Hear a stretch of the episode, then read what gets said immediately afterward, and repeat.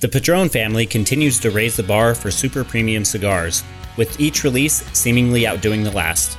And the Padron 1926 series 80 years, created to honor the 80th birthday of company founder Jose O. Padron, is no exception. The Padron 1926 series 80 years, also referred to as Series 1926 80th Anniversary, is offered in a single 6 and 3 quarters inch by 54 Perfecto, utilizing the Padron family's best Nicaraguan binder and filler tobaccos. As with other Padron offerings, the 1926 series 80 years is available in either a natural Nicaraguan Habano or darker Nicaraguan Maduro wrapper leaf.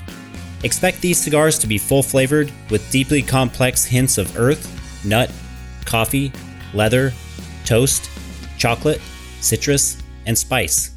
These are a true treasure to be sought out by all.